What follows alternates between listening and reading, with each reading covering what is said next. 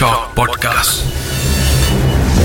Shock பயங்கரமான ஒன்று. என்னை நம்ப வைப்பதற்காக. அது என்னை தொட்டது. இது லிங்கேஸ்வரனின் பேய் டைரி. நம்ம குடும்பத்தில் நம்மளுடைய பெற்றோர் அப்பா அம்மா தாத்தா பாட்டி வீட்டில் மூத்த அண்ணன் மூத்த அக்கா மாமா அத்தை இப்படி உறவுகளோடு கலந்து பேசும் பொழுது நிறைய அனுபவங்களை சொல்லியிருப்பாங்க. அதில் ஒரு அனுபவம் கண்டிப்பாக பேய் கதைகள் அடங்கியிருக்கும். அதுவும் குறிப்பாக ஒரு காலத்தில் இந்த தோட்டப்புறத்தில் வாழ்ந்தவர்களுடைய அமானுஷ்யமான கதைகளை கேட்டிங்கன்னா இப்படிலாம் நடந்திருக்குமா? இப்படியும் இருந்திருக்கா? அப்படின்ற ஒரு ஆச்சரியம் ஏற்படும். ஒரு முறை நாங்கள் தங்கியிருந்த ஒரு தாமான் அங்கே இருந்த ஓரிரு நண்பர்கள் எல்லோரும் சைக்கிளில் போய்கிட்டு இருந்தாங்க. நானும் சைக்கிளில் விளையாடிக்கிட்டு இருந்தேன் என்னுடைய சின்ன வயசில். அப்போது நாங்கள் மீன் பிடிக்க போகிறோம் நீ வரியா? அப்படின்னு என்ன ஒரு கூ கூட்டாளி கூப்பிட்டாரு. இளம் வயசு சின்ன வயசு. வீட்டிலேருந்து வெளியே ஆகிறது ரொம்பவே குறவு. ஏன்னா அப்பா ரொம்ப கண்டிப்பானவர். சரி அப்பா இல்லாத நேரம். சும்மா போயிட்டு வருவோம். இந்த ஆறு குளம் மீன் பிடிக்கிறதெல்லாம் பார்த்துட்டு முடிஞ்ச அளவுக்கு சீக்கிரமாக வீட்டுக்கு வந்துடும்ன்ற ஒரு சின்ன திருட்டுத்தனம். அவங்களோட சைக்கிளை மிதிச்சுக்கிட்டு அவங்களோடையே போயிட்டேன். இதில் என்ன ஒரு சூழ்நிலைன்னா இயற்கை சில நேரத்தில் நம்மளுடைய நேர்மையை சோதிக்கும். அந்த இடத்துல நீ யார் அப்படின்ற ஒரு சூழ்நிலையை நமக்கே காட்டும். இப்படி பல சூழ்நிலைகளை பலரும் அனுபவிச்சிருப்பீங்க. நானும் அந்த ஒரு இடத்துல இந்த சூழ்நிலையை அனுபவித்தேன் அப்பாவை ஏமாற்றிட்டு அந்த மீன் பிடிக்கிற குளத்துக்கு போய் அங்கே என்ன நடக்குதுன்னு பார்த்துட்டு அப்பாவுக்கு தெரியாமல் வீட்டுக்கு வந்துடுவோம் யாருக்கும் விஷயம் தெரியாதுன்ற ஒரு குருட்டுத்தனமான ஒரு திருட்டுத்தனம். இயற்கை இதில் எப்படி முரண்பாடாக வேலை செய்ததுன்னா எந்த ஆத்தோரத்திற்கு சைக்கிள் எல்லோரும் போகிறோமோ அந்த பாதை வழியாக எங்கள் அப்பா வந்து கொண்டு இருக்கிறார் அவர் என்னை பார்த்துட்டார். எங்கே போகிற அப்படின்னு கேட்டார். மீன் பிடிக்க போகிறேன்னு சொல்லிட்டேன். அதெல்லாம் ஒன்றும் வேணாம். வீட்டுக்கு வா அப்படின்னு சொல்லிட்டாரு. நான் சைக்கிளை மிதிச்சுக்கிட்டே வீட்டுக்கு வந்துட்டேன்.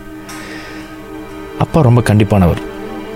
நான் வந்து தவறாக வளர்ந்துடக்கூடாது தவறான சேர்க்கை இருக்கக்கூடாதுன்ற விஷயத்தில் ரொம்பவே கண்டிப்பாக இருந்தவர். இந்த தப்புக்கு கண்டிப்பாக வீட்டில் அட்டி இருக்குன்ற பயத்தில் இருக்கும் பொழுது அந்த மாதிரிலாம் போகக்கூடாதுடா. உச்சி வெயில் ஏதோ சாட்சினா அப்படின்னாரு. என்னடா அடி உழுவில்? ஏதோ ஒரு சொல்கிறாருன்னு சொல்லி கேட்கும் பொழுது இப்படி தான் சின்ன வயசில் நானும் போயிட்டு நிறைய அனுபவம் இருக்குது மீன்லாம் பிடிக்க போகாத அது தேவையில்லாத வேலை அப்படின்னு சொல்லி அவருடைய அனுபவத்தை என்னுடைய பத்து வயது பதினோரு வயது காலகட்டத்தில் அவர் பகிர்ந்து கொண்ட ஒரு கதை தான் இப்போ நான் உங்களுக்கு இந்த எபிசோடில் சொல்ல போகிறேன் எங்கள் அப்பாவுடைய அண்ணன் என்னுடைய பெரியப்பா. ரொம்ப அழகாக ஓவியம் வரைவார். கணக்கு பாடத்தில் நல்ல மதிப்பெண் பெறுவார். பாடல் ஆடல் நடிப்பு சிலம்பம் இந்த மாதிரி பல கலைத்துறையில் அவருக்கு ஈடுபாடு இருந்தது. அதில் ஒரு ஈடுபாடு இந்த மீன் பிடிக்கிறதுல இருந்திருக்கு. ஆனால் எங்களுடைய தாத்தா ஜப்பான் ஆட்சி காலத்துலேயும் பிரிட்டிஷ் ஆட்சி காலத்துலேயும் ஒரு எஸ்டேட்டுடைய முக்கிய பொறுப்பில் இருந்ததுனால படுப்பாட தேவை ஒழுக்கத்துடைய தேவை இதெல்லாம் அறிஞ்சதுனால படுப்புலேயும் ஒழுக்கத்துலேயும் பிள்ளைங்க தடமாறி போயிடக்கூடாது அப்படின்றதுல ரொம்ப கான்சனாக இருந்த ஒருத்தர். இந்த வெளியில் விளையாடுறது கண்ட இடங்களில் சுற்றுறது மாலை பூஜைக்கு அப்புறம் வீட்டை விட்டு வெளியாகிறது இந்த மாதிரியான விஷயங்களை ரொம்பவே தடை செய்து வீட்டில் இருக்கிறவங்கள ரொம்ப கட்டுக்கோப்பில் வச்சுருந்தவர். இதனால் எங்களுடைய பெரியப்பா எல்லோரும் ஸ்கூல் முடிச்சுட்டு வீட்டுக்கு வருவாங்களே எங்கள் பெரியப்பாவும் எங்கள் அப்பாவும் அதாவது அண்ணனும் தம்பியும் பள்ளி முடிஞ்சதும் வீட்டுக்கு வராமல் மீன் பிடிக்க போயிடுவாங்க அந்த நேரத்தில் எங்கள் தாத்தா வேலையில் இருப்பாருன்ற தைரியம். இதனால் எங்கள் அப்பாவுக்கு ஒரு சந்தோஷம். காரணம் மாட்டிக்கிட்டா அண்ணன் தான் காரணம். ஒன்று. இன்னொன்று வெளியில் யாரோ ஒருத்தர் கூட இவர் போகலை. சொந்த அண்ணன் கூட தான் போகிறாருன்ற தைரியம். ஆனால் என்னதான் அணில் மரத்துக்கு மரத்தாகனாலும் அந்த அணிலுடைய அடி அது எந்த இடத்துல எப்படி பிடிக்குன்ற அந்த அடி அந்த அணிலோட அம்மாவுக்கு தெரியுன்ற ஒரு ஒரு வார்த்தை ஒரு பழமொழி இருக்குது இவங்க என்ன தான் ரெண்டு பேரும் திருட்டுத்தனமாக மீன் பிடிக்க போனாலும் எங்கள் தாத்தா ஓரிரு முறை இவங்களை பிடிச்சிருக்காரு கையும் களவுமாக கண்டிச்சிருந்திருக்கிறாரு அடியும் வாங்கியிருக்காங்க. இருந்தாலும் இளம் கன்று பயம் அறியாது. அடி வாங்கினாலும் ஒரு ரெண்டு நாளுக்கு வீட்லேயே இருந்துட்டு மூணாவது நாள் திரும்பவும் இவங்க என்ன செய்வாங்களோ அதை செய்ய ஆரம்பிச்சிருவாங்க. ஒரு நாள் இவங்க ரெண்டு பேரும் மீன் பிடிக்கவே கூடாது. இனிமேல் இந்த இந்த ஹாபி இந்த பொழுதுபோக்கு நமக்கு தேவையே இல்லைன்னு கைவிட போகிற அந்த நாள் வந்தது. பள்ளி முடிஞ்சதும் ரெண்டு பேரும் மீன் பிடிக்கணும்னு முடிவு பண்ணிட்டு போயிருந்தாங்க. ஆனால் இந்த தடவை மாட்டிடக்கூடாது. தாத்தாவுக்கு தெரிஞ்சிடக்கூடாதுன்னு சொல்லிட்டு வழக்கமாக இவங்க மீன் பிடிக்க போகிற பகுதிக்கு போகாமல் கொஞ்சம் தூரத்தில் இருக்கிற ஒரு ஈயக்கொட்டைக்கு மீன் பிடிக்க போயிருக்காங்க. இவங்க எப்பொழுது மீன் பிடிக்க போகும் பொழுது சைக்கிளில் போவாங்க. அந்த காலத்தில் ஒரு ஒரு மைலோ டின் இருக்குல்ல அந்த மாதிரி ஒரு குடுவை எடுத்து வச்சுருப்பாங்களாம். அந்த குடுவை மண்ணை சேராக்கி அந்த சேரை சுரண்டி அதுலேருந்து வெளியே வர புழுக்களை மீனுக்கு தீனியாக பெயிட் அதை பிடிக்கிறதுக்காக எடுத்துகிட்டு போவாங்களாம். இன்று இருக்கிற மாதிரியான மீன் தூண்டிகள்லாம் ஒன்றும் கிடையாது. அப்போ வந்து ஒரு நீட்டு கிளை நீளமான மரக்குச்சியை எடுத்து அதில் நரம்பு கட்டி அந்த நரம்போட முனையில் ஒரு ஊசி ஒரு தூண்டில் மாதிரி கட்டி மீன் பிடிச்சிட்டு இருந்திருக்காங்க. இப்படி மீன் பிடிக்க போன அந்த இடத்துல எங்கள் அப்பாவுடைய வேலை என்னென்னா அந்த தூண்டியில் அந்த புழுக்களை அழகாக மாட்டி அந்த தூண்டில் தெரியக்கூடாது. பார்ப்பதற்கு புழுவை போல் இருக்கணும். அது மாதிரி ப்ரிப்பேர் பண்ணணும். அதுதான் எங்கள் அப்பாவோட வேலை. ஒவ்வொரு தடவையும் இந்த மீன் பிடிக்கும் பொழுது இது எல்லாத்தையும் தயார் செய்துட்டு எங்கள் அப்பா தனியாக உட்காந்து அவர் ஒரு தூண்டியில் வச்சுக்கிட்டு மீன் பிடிச்சிட்டு இருப்பாராம். ஆனால் வழக்கமாக எங்கள் பெரியப்பாவுடைய வளையல் தான் அவருடைய தூண்டியலில் தான் நிறைய மீன்கள் மாட்டுமா. கொஞ்ச நேரம் ஆயிருக்கு. ஒரு ஒரு மணிலேருந்து ஒன்றரை மணி ரெண்டரை மணி ஆனது. ரெண்டு பேரும் ரொம்ப சந்தோஷமாக ரொம்ப எக்ஸைட்டடாக மீன் பிடிச்சிட்டே இருந்திருக்காங்க. காரணம் இதுவரை அவங்க பிடித்த மீனை விட இந்த முறை பிடித்த மீன்கள் அதிகமாக கிடச்சிருந்துருக்கு. இவங்க மீனை பிடிக்க பிடிக்க ஒரு குடுவையில் போட்டுக்கிட்டு இருந்திருக்காங்க. அந்த குடுவையில் இருந்த மீன் திரும்பி பார்க்கும்போது இருக்க மாட்டுதான். என்னடா அது மீனை பிடிக்கிறோம் குடுவையில் போடுறோம் ஆனால் குடுவையில் மீனை காணோம். இதனால் ஆத்திரம் அடைஞ்ச எங்கள் பெரியப்பா எங்கள் அப்பாவை ஏசியிருக்காரு. உனக்கு ஏன் அப்படி விளையாட்டு? மீனை பிடிச்சி போடுற அந்த மீன் அதுக்குள்ளே இருக்கான்னு பார்க்க வேண்டியதானே அது திரும்ப பாரு ஆற்றுக்கே போயிடுது. அந்த குட்டையிலே போய் விழுந்துருது. இப்போ நீ மீன் தான் உனக்கு தான் மாட்ட மாட்டுத. நீ இந்த மீனை பார்த்துக்கலாம் தானே அப்படின்னு எங்கள் அப்பாவை எங்கள் பெரியப்பா ஏசியிருக்காரு. இதனால் அப்செட்டான எங்கள் அப்பா நீ எல்லாத்தையும் செஞ்சுக்கோனே அப்படின்னு சொல்லிட்டு தூரமாக போயிட்டு உட்காந்துருக்காரு தூரமாக போய் உட்கார்ந்து எங்கள் அப்பா அவருடைய அண்ணனை பார்க்கும் பொழுது அவருக்கு பின்னாடி அந்த மீனை பிடிச்சி குடுவையில் போடுற அந்த குடுவைக்கு பக்கத்தில் அமர்ந்து ஒரு கருப்பு உருவம் தூண்டிலேருந்து பிடிச்சு குடுவையில் போடுற மீன்களை எல்லாத்தையும் சாப்பிட்டுக்கிட்டு இருந்திருக்கு. அதோடைய கண்கள் வந்து ரொம்ப பெருசாக சிகப்பு கலரில் முடிகள் அடர்த்தியாக இல்லாமல் உடம்பில் ஒட்டு துணி இல்லாமல் ஒரு கருப்பு தோல் போல் உருவம் கொண்ட ஒரு உருவம். எங்கள் பெரியப்பா பிடிக்கிற மீன்களை எல்லாத்தையும் சாப்பிட்டுக்கிட்டு இருக்கிறத எங்கள் அப்பா பார்த்துருக்காரு. பதட்டத்துலேயும் பயத்துலேயும் ஆனால் அவன் பின்னாடி பாரு என்னமோ இருக்குது நம்ம மீன் எல்லாத்தையும் எடுத்து சாப்பிடுது அப்படின்னு சொல்லி கத்தியிருக்காரு ஒரு சின்ன கிளான்ஸில் என்னது அப்படின்னு திரும்பும் பொழுது அந்த நேரத்தில் ஒரு சின்ன விஷன் ஒரு இமேஜ் எங்கள் பெரியப்பா பார்த்துட்டார். அந்த குடுவில் இருந்த மீனை எல்லாத்தையும் சாப்பிட்டுக்கிட்டு இருந்த அந்த உருவத்தை எங்கள் பெரியப்பாவும் பார்க்க வாய்ப்பு கிடைச்சது.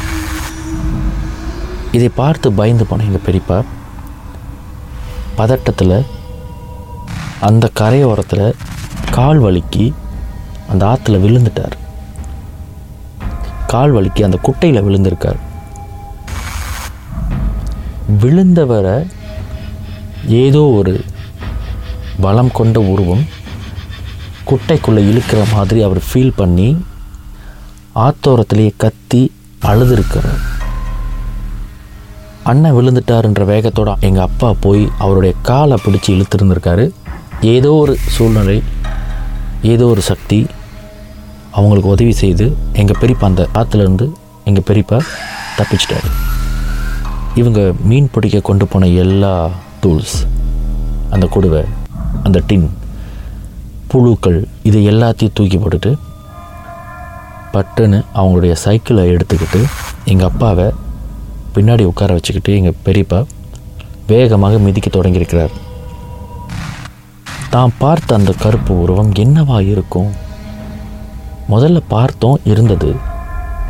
அதுக்கப்புறம் அண்ணன் எழுந்து கத்தினார் உருவத்தை காணோம். விழுந்தவர் எழுந்திக்க முடியாமல் ஆற்றுலேயே கத்திக்கிட்டு இருந்தார். என்னவா இருக்குன்ற அந்த கியூரியாசிட்டி சைக்கிளில் போய்கிட்டு இருந்த எங்கள் அப்பாவை திரும்பி பார்க்க வச்சுருக்கு. திரும்பி பார்க்கும் பொழுது மீண்டும் அந்த கருப்பு உருவம் விட்டு சென்ற அந்த புழு கடைசியாக பிடித்த அந்த மீன். அதை எடுத்து சாப்பிட்டு கொண்டு எங்கள் அப்பாவை பார்த்துக்கிட்டே இருந்திருக்கு. இவர் திரும்பி பார்ப்பதை தெரிஞ்சு கொண்ட எங்கள் பெரியப்பா திரும்பாதடா அப்படின்னு சொல்லியிருக்க ஒரு வளவு. வளையறதுக்கு முன்ன அந்த உருவம் இன்னும் அங்கே தான் இருக்கா? இல்லை போச்சா அப்படின்னு ஒரு கட்டம் இறுதியாக ஒரு கட்டம் திரும்பி பார்ப்போன்னு திரும்பி பார்க்கும் பொழுது சாப்பிட்டு முடித்த அந்த உருவம் எங்கள் பெரியப்பாவையும் எங்கள் அப்பாவையும் துரட்டி கொண்டு ஓடி வர மாதிரி எங்கள் அப்பா பார்த்து கத்தி ரெண்டு பேரும் சைக்கிள்லேருந்து விழுந்து அறக்க பறக்க ஓடி வந்திருக்காங்க வீட்டுக்கு. ரெண்டு பேருக்கும் காய்ச்சல் வந்து பக்கத்தில் இருக்கிற ஒரு கோயிலுக்கு கொண்டு போய் அங்கே இருந்தவர் அவங்களுக்காக ஒரு சின்ன பூஜை மாதிரி செஞ்சு தைரியமாக இருங்கயா ஒன்றும் இல்லை அப்படின்னு சொல்லி கையில் ஒரு காப்பு மாதிரி கட்டி விட்டுருந்தாங்க. இறுதி வரை அந்த காப்பு எங்கள் அப்பாக்கிட்ட இருந்தது. இந்த அனுபவத்தை எங்கள் அப்பா சொல்லி முடிக்கும் பொழுது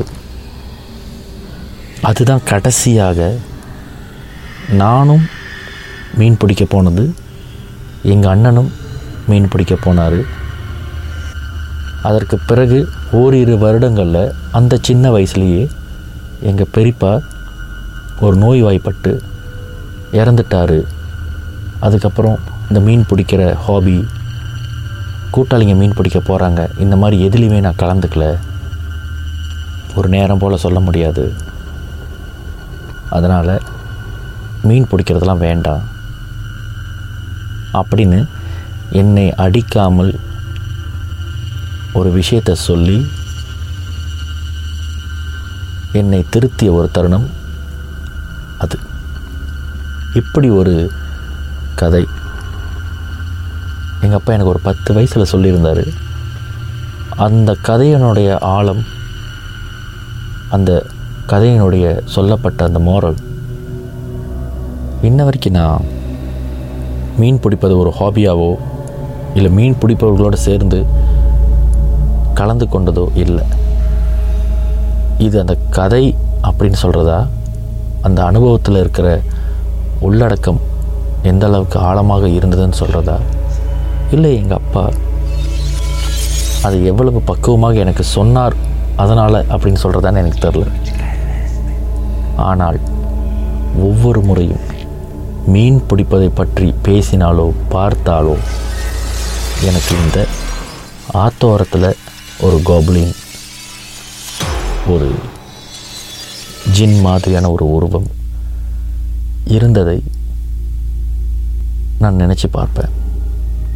நான் தொகுத்து வழங்கிய திகில் இரண்டு திகில் சீசன் டூ அதில் ஒரு எபிசோட். இந்த கதையை ஒரு எபிசோடாக தயாரித்து தொலைக்காட்சியில் ஒளிபரப்பு செய்தோம் எத்தனை பேர் பார்த்துருப்பீங்கன்னு தெரில மனதில் ஆழமாக பதிந்த ஒரு கதை. இந்த மாதிரி கதைகளை வாய்ப்பு இருந்தால் உங்கள் வீட்டில் இருக்கிற பெரியவங்கள்ட்ட கேளுங்க. அந்த காலத்து தோட்டப்புற பேய் கதைகள். இல்லை அமானுஷ்யமான அனுபவங்கள். ரொம்ப சுவாரஸ்யமாக இருக்கும். அந்த மாதிரியான அனுபவங்கள் இன்றைய இந்த காலத்தில் கேட்கிற அமானுஷ்யமான கதைகளுக்கு அப்பாற்பட்டு ஒரு புதிய அனுபவத்தை கொடுக்கும். நன்றி. இது பேய் டைரி சீசன் த்ரீ. நான் லிங்கேஸ்வரன் மணி.